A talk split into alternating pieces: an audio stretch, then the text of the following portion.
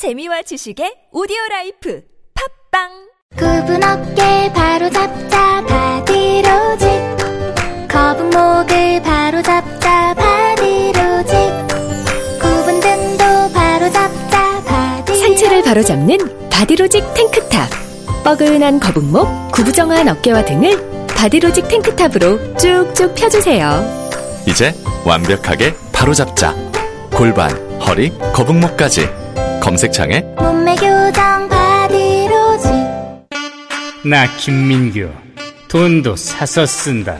10만 원을 사면 10만 6천 원을 주니까 100만 원이면 요즘엔 혜택 많은 보너스 머니 경기지역 화폐.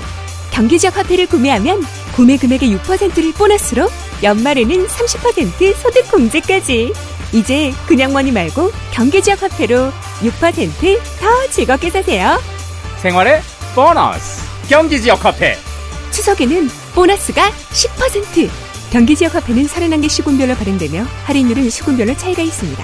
경기지역 화폐 홈페이지를 참조하세요.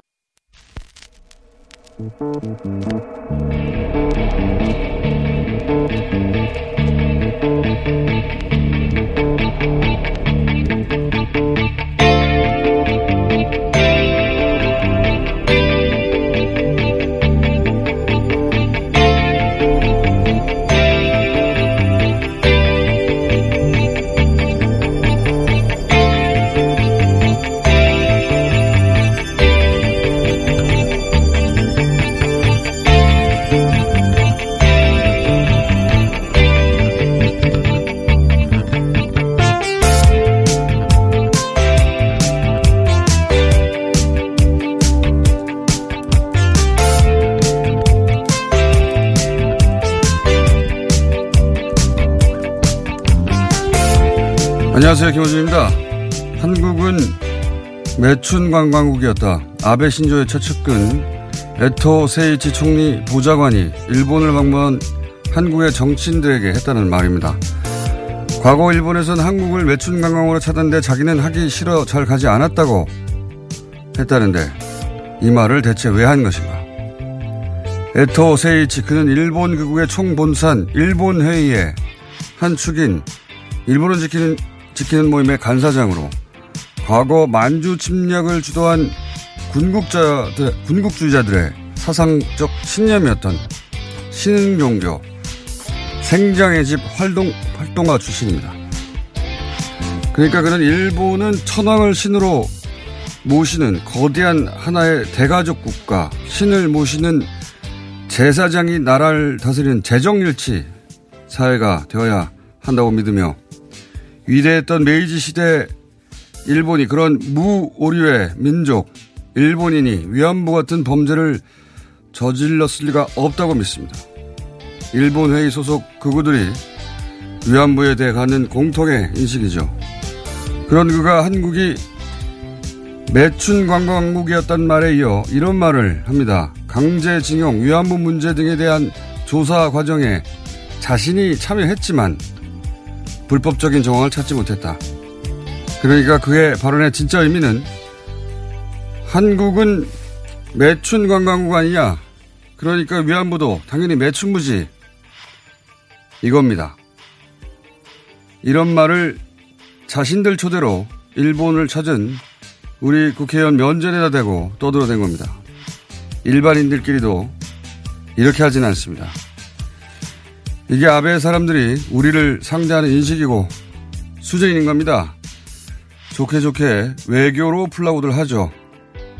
가서 얻어 맞으라는 얘기인 겁니다. 그렇게는 못하겠다. 김호준 생각이었습니다.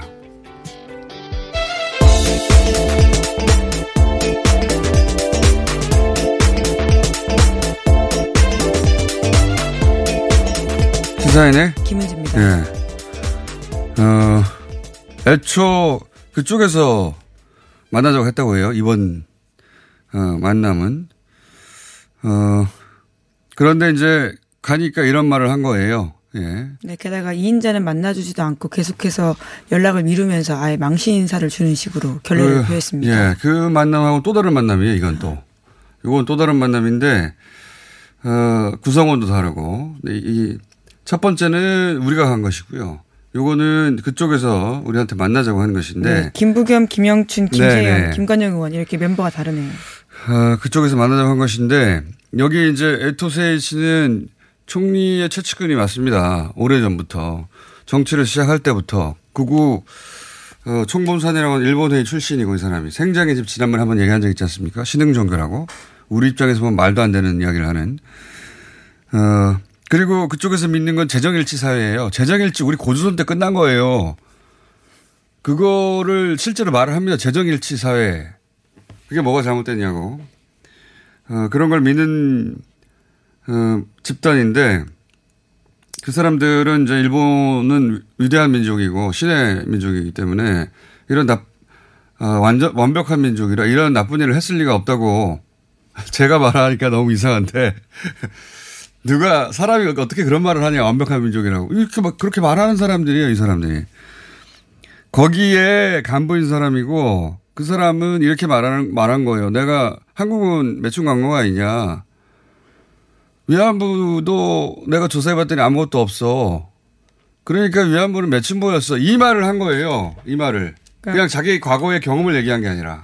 그러니까 이미 그 자체로 아주 부적절한 말이기도 하지만요. 그런 사람들이 권력 가장 가까이 있는 사람이라는 게 그 문제 핵심이라고 우리로 볼수 치면 있습니다. 대통령 비서실장 정도 되는 네, 사람입니다. 그렇죠. 그러니까 어떤 어디서나 있는 말도 안 되는 이야기들이 아니라 그 사람들이 그 권력 가장 중심에서 권력을 움직이는 사람이기 때문에 그 문제가 더 사람들이 되는 지금 수출 건데요. 네. 규제하고 있는 거예요.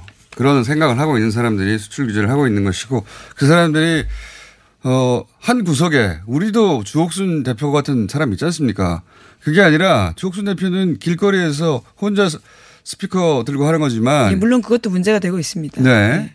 근데 그런 사람이 있을 수 있다 치더라도 어, 어느 어느 사회나 근데 이 사람은 최측근 하루 이틀도 아니고 오랜 세월 예, 중심부에 있는 사람이라고 권력의. 핵심에 있는 사람이고 그리고 우리가 지금 우리 쪽에서 찾아가니까 거기 나온 거예요 만천장에 나와가지고 어 어떻게 잘 풀어보자 얘기하고 있는데 이거는 지나가는 얘기 아 내가 젊었을 때 그런 시절이 있었대 그런 얘기가 아니에요 당신들 그 매춘부가 아니야. 위안부도 매춘부야. 이 말을 한 겁니다. 그냥 대놓고. 이거는 개인끼리도 할 수 없는 얘기고. 그런데 그 사람이 일본 총리의 최측근이에요. 우리로 치면 비서실장에 해당되는 사람이라니까요. 그리고 우리 자꾸 외교로 풀라고 막 국회의원 가라고 하고 또는 뭐 정치인 가라고 하고 대통령 가라고 하는데 어 이런 데 가라 이런 사람들 만나라는 이, 사, 이 사람들은 그런 얘기를 받아들일 생각이 없는 사람들이에요. 네, 이번 모임도 한미일 협력의 미래를 이야기하겠다라는 컨퍼런스였다라고 하는데요. 결과적으로 그런 모욕을 준 거죠.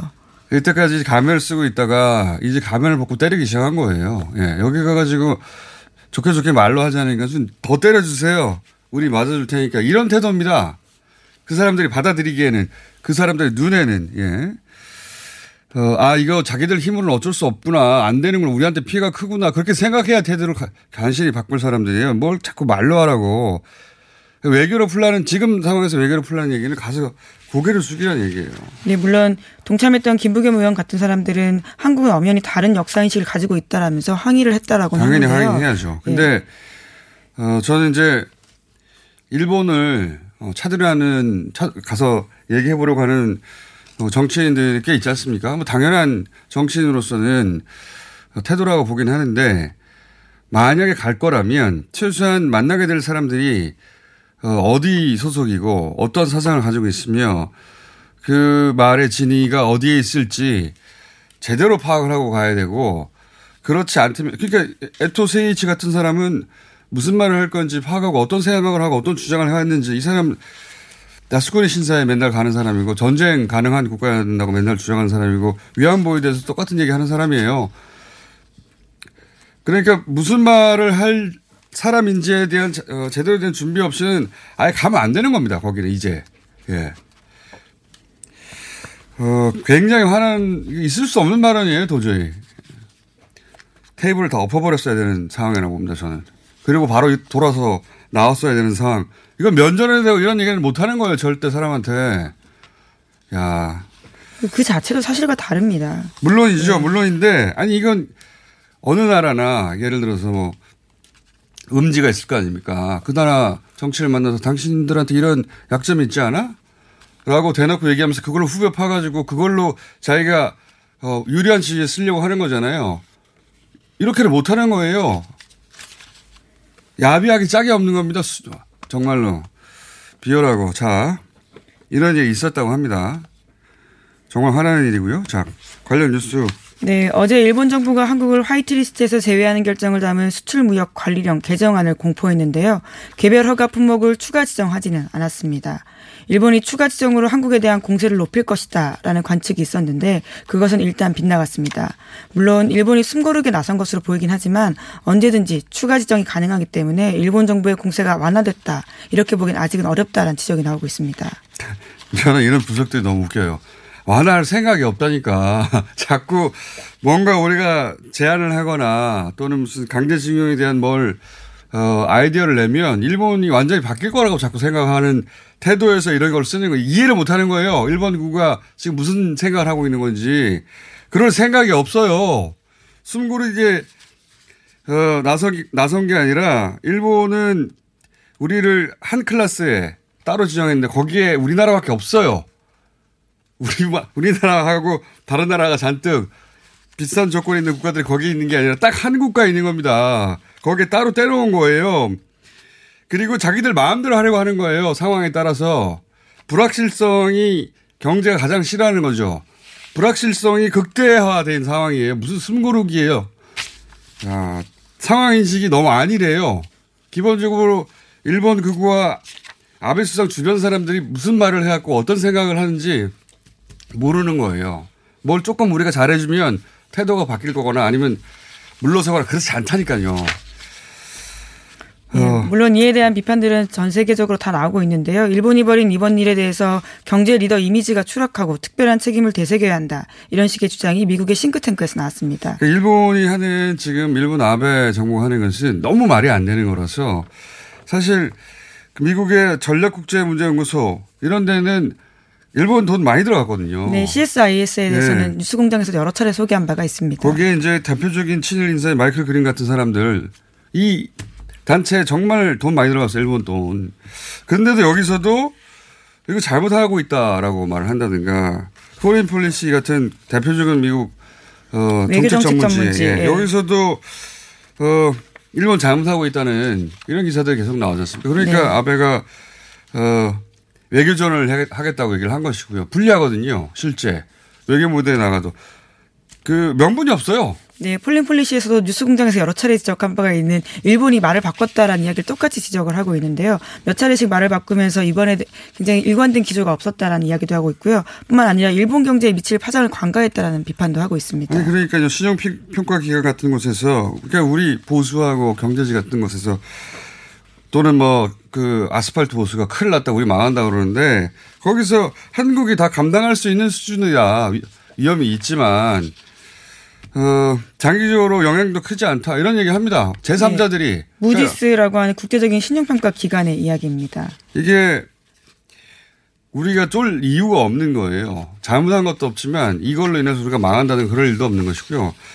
어, 일본의 계산도 잘못된 것이거니와 효과에 대한 20년 전 생각하고 있다고 제가 말씀드렸잖아요. 계속해서. 그, 게다가 그들의 명분이 설득력도 없어서 아니라고 말하는 아 이거 한국 강제징용 판결하고 상관없어 그거에 대한 복수 아니라고 계속 말하잖아요. 아무도 안 믿어요. 왜냐하면 아베 총리조차도 그 이야기를 다시 꺼내고 있기 때문에요. 논리적 일관성이 없다라는 건 누구도 알 수 있는 아무도 이야기입니다. 믿지 않습니다. 예, 이 말은 안 먹혀요. 어 그러니까 여기다 대고 자꾸 우리가 사이좋게 지내자고 좋은 제안을 하면 태도가 바뀔 텐데 외교로 못 푼다 이렇게 생각하는 건 저는 잘못된 생각이 그럴 생각 자체가 없어요 여기는 일본이 이미 이렇게 한번 싸움을 하자고 나온 이상은 이기고 나서 얘기를 해야 되는 거예요. 제대로. 예. 자, 다음은요. 네, 일본 관련된 외신 보도가 또 하나 더 눈에 띄는 게 있는데요. 고준위 방사성 오염수 100만 톤 이상이 태평양에 방류될 계획이다라는 이야기를요. 이코노미스트에서 나왔습니다. 국제환경보호단체인 그린피스가 강력하게 이를 비난하고 있다라면서 션 버니 그린피스 수석 원자력 전문가가 이코노미스트의 기고를 게재했습니다. 이거 재작년인가요? 어, 그때부터 이렇게 물 흘려보내다 보내려고 하다가 그린피스에 들켜가지고 못하고 있는 건데 이게 왜 그러냐면 어, 아베 정부가 선언을 했어요. 올림픽 때까지 이 오염수 다 해결하겠다고. 해결할 수가 있나요, 근데? 네, 왜냐면 이거 뭐- 17년에 걸쳐서 물 7억 7천만 톤을 쏟아부어야 희석이 되는 양이라고 합니다. 그러니까, 그러니까 이거는 시안을 정하지만 않고, 어, 그, 문제를 해결할 수 있는 데까지 가야 되는 건데, 이게 전부 다 올림픽에 맞춰놓으니까 해결될 리가 있습니까? 근데 올림픽 때 이 바로 옆에 야구장도, 야구도 하게 되거든요. 거기 이 오염수를 담은 탱크가 어마어마하게 많아요. 그게 있어 봐요. 전 세계 다 찍힐 거 아닙니까? 버리고 싶은 거예요. 그러다 들킨 겁니다. 그러면, 아니, 자기들, 자기들 앞바다에 버리는 게 우리한테는 안 옵니까? 바다는 다 연결돼 있는데. 네, 특히 이번 글에 이렇게 쓰여 있는데요. 특히 한국은 방사성 물질 노출 위험에서 벗어나기 어렵다라고 하면서 아니 바로 가장 가까운 나라잖아요. 그렇죠. 네. 강력하게 항의해야 되는 것이고 지금 그래서 못 버리고 있는 거예요. 들켜가지고. 예. 자 어, 하나 정도 다 하고 끝내야 될 것 같습니다. 시간상. 아, 그러면 오랜만에 최순실 씨 소식을 전해드리겠습니다. 파이낸셜 뉴스가 최순실 씨의 옥중 편지를 입수해서 보도했는데요. 최 씨가 정유래 씨에게 쓴 편지입니다. 너에게 25억에서 30억 원 주려고 하는데 일단 현금으로 찾든가 해서 가지고 있어라 라면서 나중에 조용해지면 사고 우선 그 돈 가지고 집월세를 얻어라 라는 당부도 했고요. 뿐만 아니라 생활비 아줌마비도 계속 준다. 걱정하지 마라. 돈은 어디 잘 갖다 놨다가 너는 상관없는 걸로 모르는 걸로 해라. 이런 식의 표현들이 있습니다. 뭐 엄마로서 딸을 챙기는 건 당연한데 이제 문제는 이게 어 범죄 수익 이 돈이 어디서 나왔냐라는 문제가 그렇죠. 있는 범죄 거죠. 수익과 관련된 거 아닐까 이런 어, 짐작들을 할 수밖에 없는데 어, 이게 검찰의 대검인가요? 그 범죄 수익을 환수하는 예 어, 전담하는 과를 만들었다고. 과를 만들었어요. 근데 예. 이제 그게 제대로 안 돌아가고 있었죠 그동안. 예, 작년 2월 달에 현판식도 했었고요. 뉴스공장에서도 전해드린 바가 있습니다. 어, 이게 제대로 안 돌아가고 있었는데 이제 검찰총장이 새로 바뀌었고 특검을 했던 검찰이라 검찰총장이라 돌아가기 시작하지 않을까 그런 생각도 합니다. 예. 오랜만에 최순실 씨 뉴스가 나왔습니다. 네, 여전히 잘 지내고 있는 것으로 보이는 편지입니다. 이럴 엄마가 있었으면 좋겠네요. 힘들면 30억 정도 줄게. 감옥에 있더라도. 예. 자, 오늘 여기까지 하겠습니다. 시사인의 김은지였습니다. 감사합니다. 빼, 빼, 빼자로 끝나는 말은 똥빼, 살빼, 다빼, 덧빼, 미궁빼, 사랑. 빅동의 추억, 미궁 대장사랑과 함께 이미 오랫동안 입소문으로 검증된 다이어트 제품, 빼사랑! 숨기려 하면 숨길 수 있는 지방도, 숨기려 해도 숨길 수 없는 지방도. 똥빼, 살 빼, 다빼, 덧빼, 미궁 빼, 사랑. 광고와 실제품이 일치하는 제품 빼사랑. 박재희 씨, 내가 요즘 코어 매일 먹는데 너무너무 좋아요. 왜 좋은 거지? 아홉 가지 기능성 원료가 활력을 충전해주거든요. 또 매일 먹어야 하는 멀티비타민을 한 번에 섭취할 수 있는 종합 건강 기능 식품이에요. 마카도 들어가네. 네, 페루산 마카도 아주 풍부하게 들어가 있어요. 박재희 씨도 매일 먹어요? 물론이죠. 김용민, 박지희가 추천하는 코어업 2 플러스 1 행사 진행 중. 포털에서 코어업 검색하세요. 2019년 7월 1일부터 미세먼지 저감을 위해 녹색교통지역인 한양도성 내 5등급 차량 운행이 제한됩니다. 12월부터 과태료도 부과하니 5등급 차량은 조기 폐차나 매연 저감 장치 부착 등 저공해 조치를 서울시에 신청하시기 바랍니다. 자세한 사항은 120 다산 콜센터로 문의하세요. 이 캠페인은 서울특별시와 함께합니다. 이게 무슨 일이지? 로션 하나 바꿨을 뿐인데 내 얼굴이 어떻게 된 거야? 오빠, 얼굴이 왜 이래? 지야, 도대체 뭘 했길래 얼굴이 이렇게 환하고 탱탱해진 거야? 헤이브로 맨즈 브라운 올인원으로 로션 하나만 바꿨는데 얼굴이 엄청 환해지고 피부결도 좋아졌어. 잠깐, 그거 이름이 뭐라고? 로션 하나로 내 얼굴에 환한 마법이 시작된다. 헤이브로 맨즈 브라운 올인원 로션. 지금 포털에서 헤이브로를 검색하세요.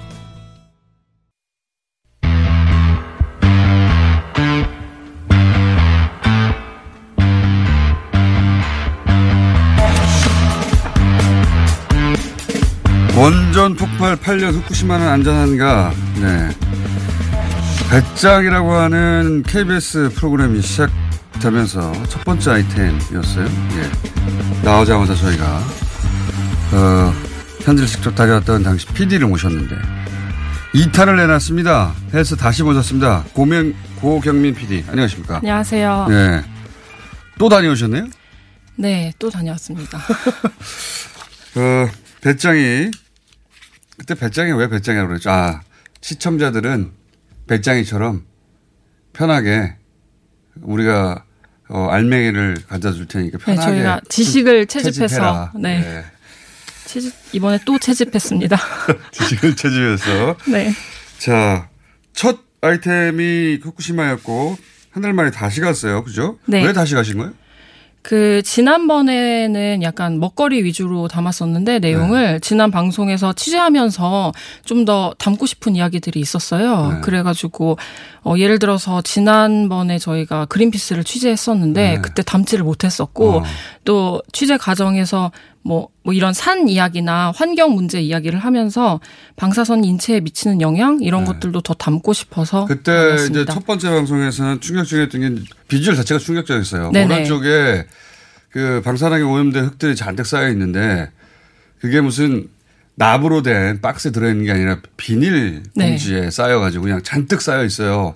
엄청나게 들판에. 네. 근데 바로 그 옆에서 바로 그 옆에서 농사를 하고 그거가 괜찮다고 먹으라는 거 아니에요. 네. 그 충격적인 비주얼 자체가 충격적이었는데 이제 그러면 정말로 이제 그 거기서 활동하고 있는 시민 운동가라든가 혹은 뭐 의사들 뭐 이런 전문가들의 의견을 좀 들어보려고 한 거죠. 예, 그렇습니다. 그래서 사실 전 봤어요. 봤는데 제일 인상적이었던 게 뭐냐면 거기서 일하는 어 저는 인터넷으로 따로 봤습니다. 거기서 일하시는 의사분이 네. 어, 본인이 이제 이것저것 연구하고 조사하려고 하는데 의사협회하고 그리고 일본 정부에서 검사 좀 하지 말라고. 음. 왜? 검사하면 불안하니까. 다른 사람들이. 이게 말도 안 되는 요구잖아요. 더더욱 조사하라고 거기서 지원해주고 네. 해줘야 되는데 일본 정부하고 의사, 의사협회조차 네, 의사협회에서도 일본 의사협회조차 그만 검사하라고. 라는 말을 들었다는 거 아니면 그 사람이 이거 그 양반이 이걸 실토했잖아요. 네. 그거 굉장히 충격적이었어요 저는 사실. 네, 그리고 그분이 원래는 음, 임명 구급이세요. 그러니까 재난 지역 전문 의사입니다. 네. 아. 그래서 그 전에 파키스탄도 다녀오셨고 또 태국 캄보디아에서도 그런 활동을 하셨어요. 네. 그리고 굉장히 인상적이었던 것은 그분이 지금 자기가 후쿠시마에서 일하는 것도 그런 마음가짐으로 지금 일하고 계시다고 네. 어. 하더라고요. 왜냐하면 이 방사능의 문제는 음. 나중에 10년, 15년 혹은 세대가 지나서 나오기 때문에 그때까지 자기의 자기가 그때까지 일해야 된다고 하시더라고요. 아 그러니까 재난 지역인데. 네. 그리고 전혀 해결되지 않았는데 일본 정부에서 해결됐다고 하고 뭘 조사하려고 하면 하지 말라고 하고. 네. 그러니까 문제를 해결하려고 하는 게 아니라 들키지 않고 싶어 하는 거예요. 아베 정부는 지금. 맞습니다. 후쿠시마에 대해서. 그리고 그 화면 이제 찾아보시면 방송 찾아보시면 나오는데 어, 이 방사능 에 오염된 흙들 사실 갖다 버릴 데가 없거든요. 누가 받아줍니까 이거를? 그러니까 사람 사는 집 옆에 막 쌓아놔요. 들판뿐만 아니라 네네. 녹색 이번에도 비닐이죠. 네, 이번에도 비닐이고요. 또 충격적인 사실은 그게 그 원전 지역 주변에만 있는 게 아니라 네. 정말로 후쿠시마 시는 원전에서 70km 떨어져 있거든요. 네. 70km 떨어진 그 시에도 그 당시 그 낙진이 내렸었기 때문에 네. 그때 정부에서는 아 3년만 보관하고 있어라 이러면서 그 재염된 그 토양을 집 옆에다 주택가에 놨었는데 저염이라는 게 무슨 특별한 화- 화학 처리를 했을 것 같아. 그게 아니라 전혀 모아놓은 아니 거예요. 네, 전혀 아니고 그냥 흙을 네. 모아놓은 겁니다. 네. 그래가지고 그때 그 당시 저희가 공동진료소에 방문했을 때 그것도 의사 선생님이 보여주셨어요. 옆에 바로 옆에 있어요. 네. 일로 와보라면서, 예. 3년 있다가 어디를 가져갑니까? 네, 중간 처리장이 아직 없습니다. 다른 나라에서 받아줄 리도 없고 네. 그냥 방- 그때 오염된 흙이 고스란히 비닐에 쌓여 있어요.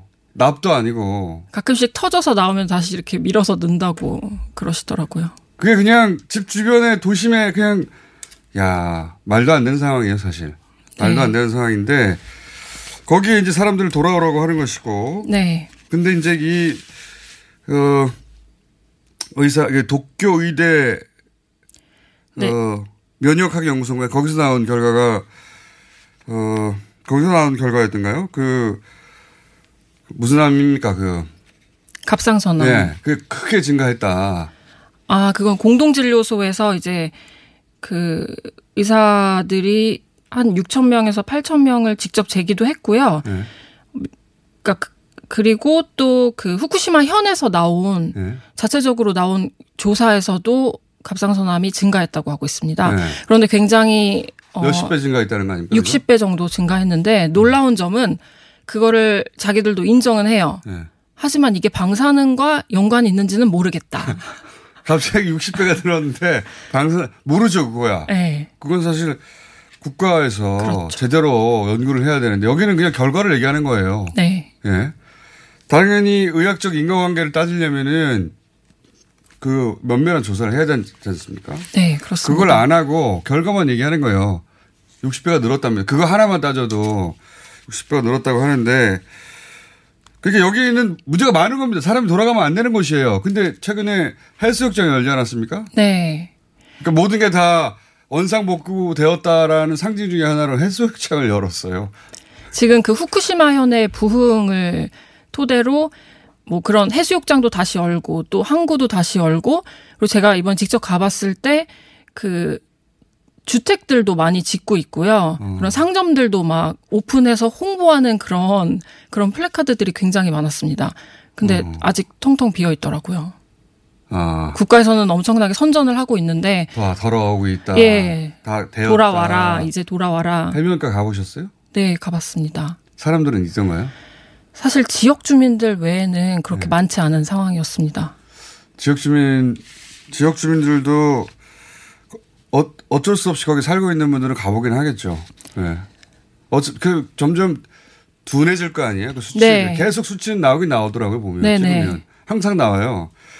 저런 얘기는 뭐라고 합니까? 그 단위가 뭐 100, 100 베크렐인가 뭐 네. 단위가 그- 그거 맞죠? 예. 식품에서 그거 이하로 나오면 안전하다고 그 일본 정부가 그거보다 훨씬 낮았어요 처음엔 제가 알기로는.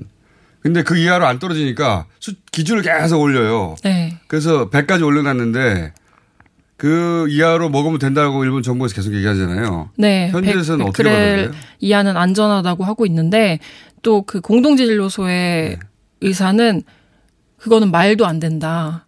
그 당연히 그래프 네. 수치가 이렇게 정방향으로 올라가지 그게 어떻게 여기서 여기까지는 괜찮고 그 이유는 네. 그 아래는 괜찮 괜찮 아까 괜찮 위에는 괜찮지 않고 아래는 괜찮다는 그 기준과 논리가 네. 자기는 전혀 이해가 안 된다. 의사. 예, 당연히 쌓일수록 나쁜 거기 그러니까요. 때문에. 이거 거기서 그 음식을 계속 먹을 거 아닙니까? 네. 어, 좀 안 됐어요, 저는. 한편으로 후쿠시마에 있는 사람들이 이런 대형 재난을 맞이했는데 국가가 선전 도구로만 쓰고 계속 돌아가라고 하니까. 네.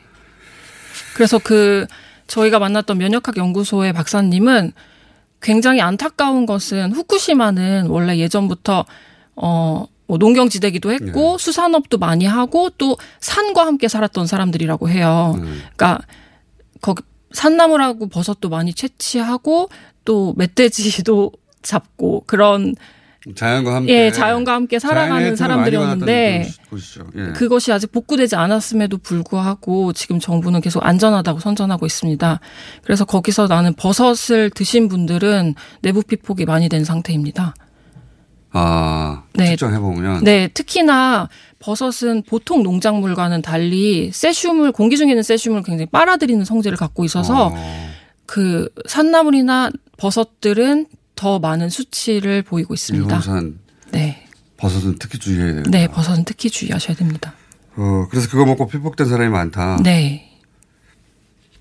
근데 이제 더 큰 그 불행은 이제 제가 후쿠시마 사람들이 큰- 큰 불행이라고 생각하는 게 이게 언론들이 계속 취재하고 알리고 일본 언론들이 문제 제기하고 정부는 그렇다 치더라도 이래서는 안 된다고 해주고 그들 편을 들어줘야 되는데 정부는 물론이고 아까 의사협회 언론들도 이거 제대로 취재를 안 하니까 그 버려진 거예요 그분들이. 맞아요. 우- 그래서 KBS가 지금 계속 하는 거 아닙니까? 가장 가까운 나라에 있는 KBS에서 배짱이 프로그램 굉장히 귀찮아하는 프로그램인데 보니까 열심히 거기 가고 있는 걸 또 가실 수도 있겠습니다. 이러다가 아, 그, 저희, 후쿠시마 30년 프로젝트라는 시민 단체를 만났었는데, 그분들이 계속 측정을 하고 다니세요. 그러니까 지표면에 방사능을 측정하고 계신데, 그분들의 우려는 그거였어요. 그러니까 그분들도 자기 생업을 포기하고, 그 후쿠시마 문제에 뛰어든 사람들이거든요. 네. 근데 그 2011년 당시에 한 3개월 정도까지는 네. 사람들이 굉장히 관심이 많았대요. 네. 그런데 이제 사람들이 관심이 다들 일상으로 돌아가려고 하는 그렇겠죠, 하니까 당연히. 예. 그래서 그 관심이 줄어들고 또 음. 정부에서 언론을 통제하고 있는 것에 관해서 아, 스스로도 그렇게 생각하죠. 네, 그렇게 통제- 생각하고 있습니다. 그러니까 의사협회도 그냥 그렇게 말했겠어. 의사 입장에서는 그렇게 말할 수 없는 직업인데, 음. 근데 이제 압력이 있었겠죠. 예. 전방위로 압력이 있었고 의사협회도 그런 압력을 받으며 거기서 어 활동하는 의사한테 그만 좀 조사하라고 한다는 게 이게 말이 됩니까? 정부가 막아도 어, 당신들은 조사하는 걸 우리가 응원해야 한다고 할 의사협회가 그렇게까지 나온다는 건 언론도 마찬가지겠죠. 그래서 이제 그 후쿠시마 주민들은 KBS2를 믿어야 돼요. 제가 보기에는 또, 또 가실 수도 있겠는데. 아, 이제 그만 가시고 싶으세요? 피폭될까봐? 아, 심각한 문제예요. 근데 바닷물에다 오염수도 버린다는 얘기도 있으니까. 네, 지금 막 사람들이 반대해서 막고 있는 있지만 언제 네. 그렇게 될지 모르는 상황입니다. 다른 나라에서 막을 수 없거든요. 지금 네. 여론 때문에 눈치 보고 있는 거죠. 네 네. 그러니까 두 번 했는데 이제 세 번 가고 배짱이가 맡아주세요 그러면. 자. 다녀오셨다길래 그 다녀오실 때마다 저희가 모실게요. 네, 알겠습니다. 지식 채집 컨셉이 아주 재밌습니다. 지식 채집. 어, 시청자들은 배짱이 되라. 우리는 일개미가 될 테니까. 그거죠. 지식 채집 프로젝트 배짱이. 후쿠시마 2편 또 나왔습니다. 예. 어, 직접 다녀오신 고경민 PD였습니다. 감사합니다. 감사합니다.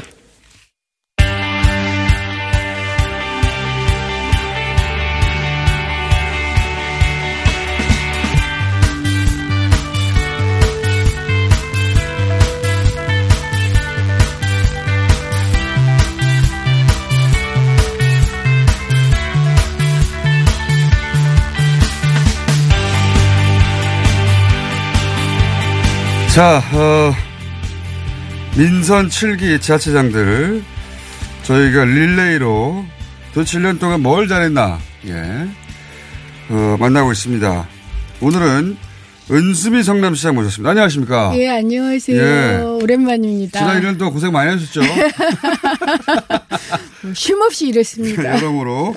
자, 그, 이 시간은 이 앞에 나온 지자체장 분들하고도 그랬는데, 내가 이렇게 잘했다. 예. 이거 잘 모를 텐데 내가 이거 끝내주게 했다. 예. 그동안 안 되던 걸 내가 해결했어. 예. 우리는 이렇게 잘 돼가고 있어. 이거 자랑하는 시간이거든요. 예, 쉼없이 자랑을 할 생각입니다. 이거 들어보고 잘하고 있나 못하고 있나 판단하는 시간인데 예. 우선 거기서 어, 원래 이제 지역 현안이라는 게 굉장히 안 풀리는 것들이잖아요. 예. 필요는 한데 예. 오랫동안 쌓여있던 거라든가. 예. 근데 어, 일단 자랑 시작해 보시죠. 뭘 잘하셨습니까? 그러니까 저희가 이제 15년가 10년 15년씩 잘 안 된 것들이 있어요. 그래서 취임하자마자 145억 국비 따와가지고 고도 정수 처리 시설이라고 15년간이나 해결. 10년 정도가 안 된 거예요. 어, 이재명 어. 시장이 잘 못했군요. 아니요, 그때는 꼭 그렇게 그때는 이제 바로 전임 이재명 시장인데 거죠. 어, 도정부하고 중앙 정부하고 잘 안 맞았던 거죠. 그러다 아, 보니까 그랬었죠. 예, 네. 그래서 취임하자마자 예산 따오기서부터 시작을 해서 그다음에 노후 산단이 있어요. 오래된 산업단지 거기 경쟁력 강화 사업. 그다음에 최근에는 아니 그렇게 길게 얘기하시면은 줄줄 얘기하시면 잘 이해가 안 가요. 예. 첫 번째가 10년 예. 이상 안 됐던 게 예, 145 가져와서 고도 정수 처리 시설이라고 있어요. 이게 뭐가 문제였죠? 그러니까 이제 물 물을 맛을 개선시키는 거예요. 물 맛이요? 예, 물 맛, 그러니까 물에 냄새가 난다거나 그런 게좀 어. 있었거든요. 정수장에서 정수를 해가지고 물을 내보내는데 그렇죠. 성남은 두 개의 정수장이 있어요. 네. 근데 그 중에 하나 원도심 주민들이 많이 사용하는 정수장에서 아. 약간의 이 문제가 있었는데 물론 인체에 유해하거나 그러진 않고요. 네. 근데 그게 하려면 고도 정수 그러니까 처리 시설이라고 근데 새로운 시설을 들었군요. 써야 됐는데 예. 네. 그걸 제가 취임하자마자 아마 145억 따온 것 같아요. 하자마자. 하자마자 그것부터 시작했어요. 돈 따오기. 취임발입니까 그게? 아, 아니면 이재명 시장이 놓, 어, 해놓고 간 거예요? 아니요, 그러진 않았습니다. 그렇죠. 못했습니다. 남한테 공을 줄 수는 없죠. 자, 그래가지고 예, 그- 145억으로 이 문제를 해결했다. 했고 그 다음에 이제 그러니까 지역 주민들이 아 이거 수도 좀 더 제대로 해줘 이런 민원이 많았나 보죠. 민원이 계속됐었어요. 10년간 계속됐고 그 공무원들도 수도꼭지 틀어서 물 마시는 건 생각도 못했겠네요. 아니요 수도꼭지 틀어서 물 마시는 건 상관은 없어요. 근데 약간의 그러니까 기분이 이 그러잖아요. 냄새라든가 그렇죠. 네. 그런 것들이 좀 있어서 그분들은. 자, 그거 해결하셨고. 네. 또 그다음은요. 그 다음에 이제 아동수당 문제 기억하실지 모르겠는데 기억합니다. 예. 저희가 아동수당을 지역 카페로 만들겠다고 예, 예. 해가지고 굉장히 논란이 많았잖아요. 지금은 만족도 한 86% 정도 나오고요. 지역 네. 카페 즉 카드 형태의 지역 카페로 구체적으로 도입을 어떻게 해서 돌아갑니까? 그 지역 앞에는? 아 지역 카페는 카드 형태로 만들었어요. 카드? 예, 그래서 신용카드처럼요? 예, 신용카드로. 그래서 공모를 했더니 세계은행이 들어왔고 신한은행이 결정이 돼가지고 신한카드 형태로 즉 어, 지- 아동 수당만 지급되는 화폐, 그러니까 어, 카드예요. 그리고, 그리고 성남 안에서만 결제가 됩니까? 그렇죠. 성남 안에 자영업 하시는 분들이 한 4만 5천 정도 되는데 4만 5천 개 자영업 중에서 2천 개는 묶었어요. 그러니까 어. 대기업 본사 프랜차이즈인 경우 2천을 빼고 4만 3천 개 업소에서 그냥 쓰여지는. 음. 그래서 거기다가 저희들이 액수가 이제 얼마죠? 어 정부에서는 10만 원인데 우리는 지금 12만 원을 드리고 있어요. 어, 그- 두 가지 때문에 하나는 어, 저희가 이렇게 좀 불, 그래도 불편함이 있잖아요. 현금으로 드리는 것보다는 네. 그렇죠. 그 그것 때는 만 원을 더 드렸고 그다음에 또 하나 저희들은 성남시에서만 처음서부터 100%였어요. 원래 어, 상위 10%는 배제하고 했었잖아요. 네, 그렇죠. 근데 그 행정 비용이 만약 이걸 전국적으로 100%가 되면 그에 따라 절약되는 행정 비용 분을 네. 다시 아동 수당으로 드리겠다 그랬거든요. 그거 만 원. 그러니까 하위 그래가지고 12만 90%만 원. 주자. 그렇죠. 잘 사는 10%는 안 줘도 아, 된다. 예. 예. 선별복지. 그렇죠. 선별복지였는데 저희만 처음부터 100% 드렸었거든요. 그거는 이재명 시장이 한 거 아닙니까? 아니요, 그렇진 않죠. 아, 이 100%도? 예, 100%도 제가 한 이재명 거죠. 시장은 잘한 게 없군요. 아니요, 이재명 시장님 그 전에도 다른 복지를 많이 하셨지요. 아, 처음부터 100%였다. 예. 그리고 이거는 카드 형태고 이것은 이 성남 지역에 4만여 개 이르는 자영업자 업소에서는 예, 그래서 현금처럼 쓸수 있다. 성남에서는 그래서 최저임금 문제가 없었어요. 음. 최저임금에 대해서는 문제 제기를 안 하시더라고요. 왜냐하면 정말 열심히 자영업 하시는 분들하고 같이 하면서 최저임금도 드리고 또한 생활임금도 드리는 방식이었기 때문에 자영업 하시는 분들은 만족도가 굉장히 높았죠. 또 뭐가 있습니까? 아, 그렇게 그거 외에 이번에 이제 e스포츠 경기장 296억 들거든요. e스포츠 경기장이요? 예, e스포츠라고 그러니까 성남에 전국 게임 업체의 43% 정도가 들어와 있어요. 굉장히 유명한 게임 업체들이 다 들어와 있다고 아? 보시면 돼요. 예. 그 게임 거리 한 복판에 어 그러니까 실내 전국 사 절반이 거기 있어요? 그럼요. 그러니까 성남이 AI 메카예요. 놀랍죠. 그건 뭐 시장님이 그렇게 만들어낸 건 아니잖아요. 아니죠. 그건 이제 업체들이 그러셨는데 예. 그 업체들이 뭐 게임 페스티벌을 하거나 그걸 다 서울이나 다른 데로 가시거든요. 그래서 이번에 스타디움을 짓는 거예요? 예 그래가지고 그러니까 e스포츠 경기를 여기서 하라고. 그렇죠. 그 아프리카 TV하고 오. 협약을 맺었고요. 그래서 아프리카 TV도 바로 그 게임 업체 한가운데 있어요. 요거는 기성세대는 예. 아니 무슨 e스포츠인데 왜 그렇게 큰 스타디움을 지어 이렇게 어머. 생각, 이게. 아이돌하고 똑같아요. 그래요? 그러니까 물론 이제 e스포츠 게임은 온라인으로도 하고 이, 그러니까요. 이걸로도 하지만 뭐 물리적 공간이 그렇게 크게 그렇죠. 필요해. 그 스타들이 와서 같이 하고 또한 자기 옷도 입고 코스프레도 해요. 그러니까요. 그러니까 완전히 하나의 새로운 게임, 전 새로운 세계에서 보러 온다는 얘기는 들었어요. 그렇죠. 제가. 제가 가- 저는 안, 엔터테인먼트. 저는 보러 안 가지만 막 중국이나 있는 국가에서 그 스타로 생각해서 어, 김호중 공장장님도 코스프레 하면 재밌을 것 같은데 딱 떠오르는 인물이 있어요. 코스프레로 여겨 사람들이 어, 평상시를 분장 없이 저 저것은 코스프레야 머리털하고 어 그래서 언제 끝나요? 이 아, 그 2022년에 완공 예정이에요. 임기가 언제까지죠? 네, 2022년이요. 그러면 임기 전에 완공됩니까? 아마도 그러기를 원하지만 뭐 그러지 않아도 다음 시장이 공을 가져가겠네요. 예. 이거는 꼭 시작한 사람이 아니라 예. 오픈할 때 그 사람들이 다 공을 가져가더라고요. 그래도 괜찮습니다. 왜냐하면 시민들이 굉장히 좋아하고요. 특히 청소년들 아니에요. 아이들이 좋아하니까. 공기를 단축시켜서 임기 내에 어떻게든 열도록 하세요. 사진을 찍어야 남죠. 내가 열었다고.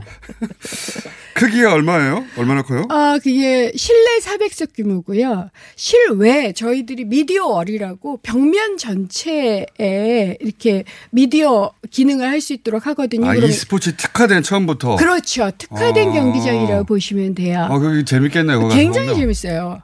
아직 보지도 않으셨으면서. 아니요, 저는 본 적이 있어요. 왜냐하면 그래요? e스포츠 경기장이 어 서울에도 있어요. 아, 아, 그래서 그런 것들 좀 구경한 적은 있거든요. 알겠습니다. 그러니까 e스포츠니까 게임뿐만이 아니라 다양한 이벤트들을 할 수 있어요. 그래서 많이 보면 3억 뷰, 뭐 4억 뷰까지 나온다고 하니까요.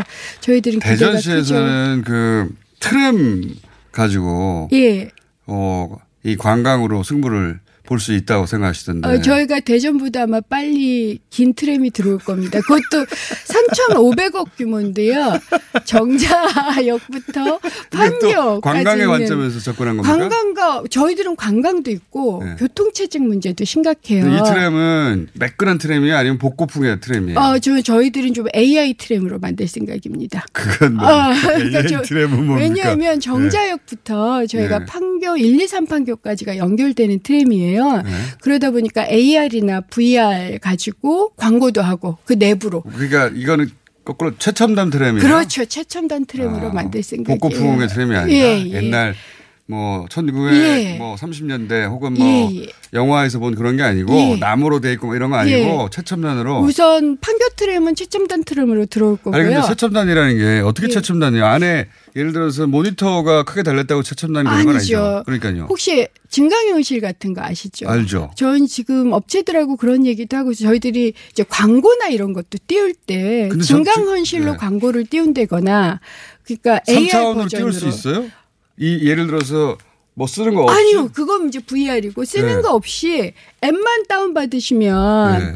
이 아, 휴대폰하고 휴대폰으로 연결돼서 앱만 다운이 되면 여기 대기만 하면 나와요. 그 트램에다가 휴대폰을 갖다 대면 그렇죠, 그냥 휴대폰 자기 속에서 자기 휴 그러니까 앱을 음. 다운이 되면 휴, 그러니까 파, 트램이 달리다가 외부에서도 나오고요. 한 번도 안 해보셨구나.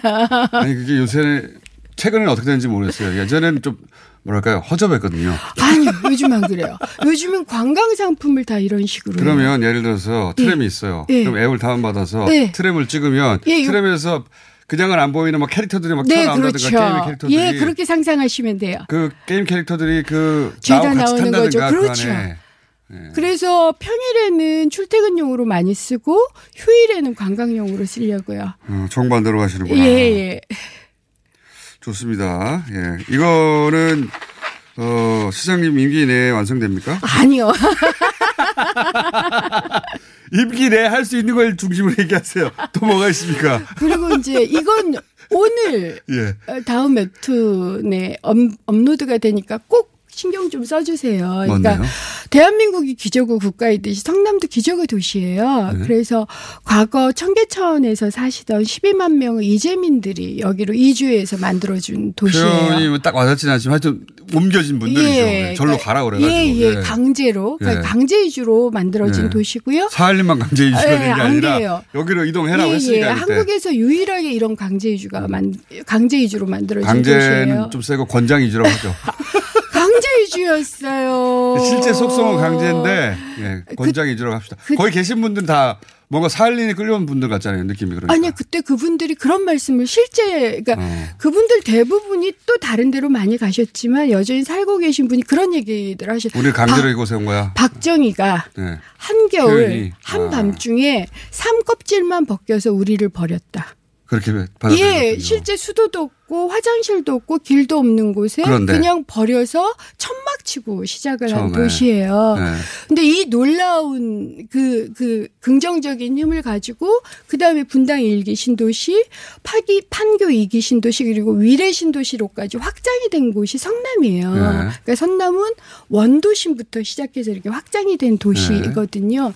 그러다 보니 이 기적과 같은 빛도 있지만 그림자가 있는 네, 거잖아요. 그렇겠죠. 그래서 아무래도 지역 격차라든가 네. 여러 가지 문화적 격차, 세대적 네. 격차, 기억에 의한 격차가 어. 굉장히 많아서 우리는 이것을 어떻게 신뢰하고 조율하고 균형이 된 하나의 도시로 만들어가는가가 아. 굉장히 중요해요. 그렇겠네요. 그러려면 역사와 문화가 필요한데 그래서 저희가 성남시에서 어, 동 그러니까 9개월 정도 준비를 했거든요. 어차피 올해가 대한민국 100주년이고요. 음. 곧 성남시도 50주년이 돼서 어, 독립운동가 그러니까 유명한 만화가 허용만 선생님 같은 만화가 한 분이 독립운동가 한 명을 선정을 해서 네. 어, 올해만 33인의 독립운동가 웹툰을 그려서 아. 그래서 오늘 오늘 8월 8일 오전 10시부터 다음 웹툰에서 보실 수 있어요. 성남 출신에? 아니에요. 성남 출신도 들어가요. 성남 출신 성남시에서 한다는 게 어떻게 표, 나죠? 성남시에서 전액 그 지원을 하고 거기 말에 써 있습니까? 네, 거기 하나만 이렇게 살짝 써매 있다고 컷마다 다써 하더라고요. 있어. 아, 이 컷은 그럴- 성남시 돈으로 만들었다 이렇게 그러진 않고요. 왜냐하면 또 성남이 이렇게 표가 안 나잖아요. 표가 아니 성남이 이렇게 성장한 건 성남만 잘해서는 아니잖아요. 시장님 표가 나도록 해주세요. 그 옆에 아, 다. 지금 여기서 공장장님이 크게 말씀을 반복적으로 해주시면 되죠. 그래서 자. 독립운동가 33인 웹툰이 시작됩니다. 그러니까 네. 좀 많이 신경을 써주셨으면 좋겠습니다. 대부분 표가 안 나거나 시장님 임기 내에 해결이 안 되는 것들이네요. 아니 또 있죠. 그리고 아니 이제- 3분밖에 안 남았기 때문에. 어 그래요?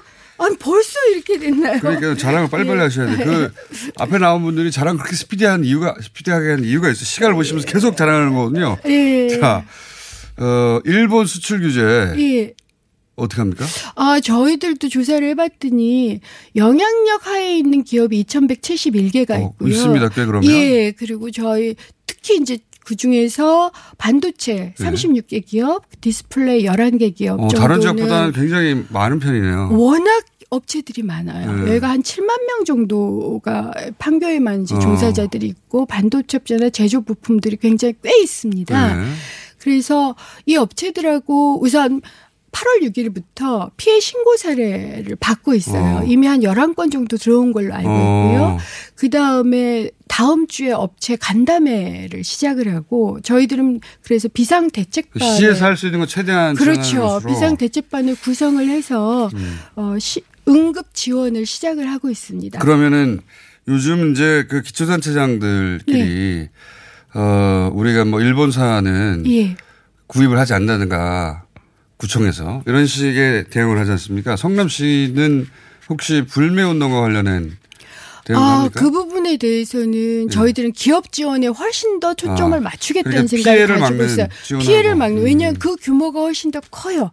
음, 우리로서는 왜냐 그러니까 AI 메카이기도 하고 신산업들이 많이 들어와 있기 때문에 사실은 피해가 더 커질까 봐가 걱정이어서 그럼 어떻게 지원합니까? 시가 할 수 있는 게 한계가 있을 텐데. 네, 시가 우선은 이제 저희들이 실제적인 사례들을 조사해서 중앙 정부에 건네고 그래서 중앙 정부의 정책을 통해서 일정한 아. 지원이 되도록 하는 방법도 있고요.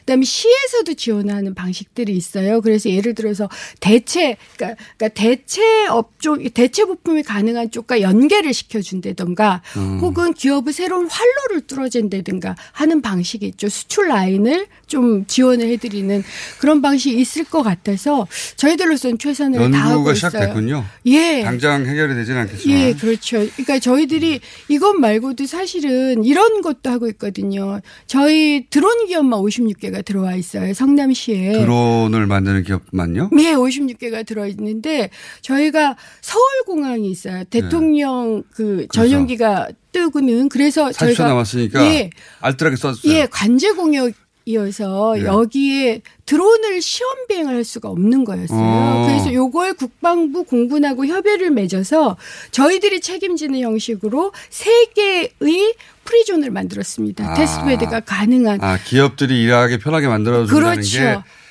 어, 뒷돌을 받는 게 아니라 바로 이렇게 일해야 되는 그렇죠. 것이다. 이렇게 네. 일하고 지금 이제 화이트리스트 문제에 대해서도 기업 지원을 적극적으로 기업 의견을 듣고 이런 식으로 예방책, 대비책들을 세우는 게 중요하다고 생각합니다. 워커홀릭이시니까 일을 많이 하시겠죠. 다 대부분 임기 내에 끝나게 하세요. 근데. 네, 알겠습니다.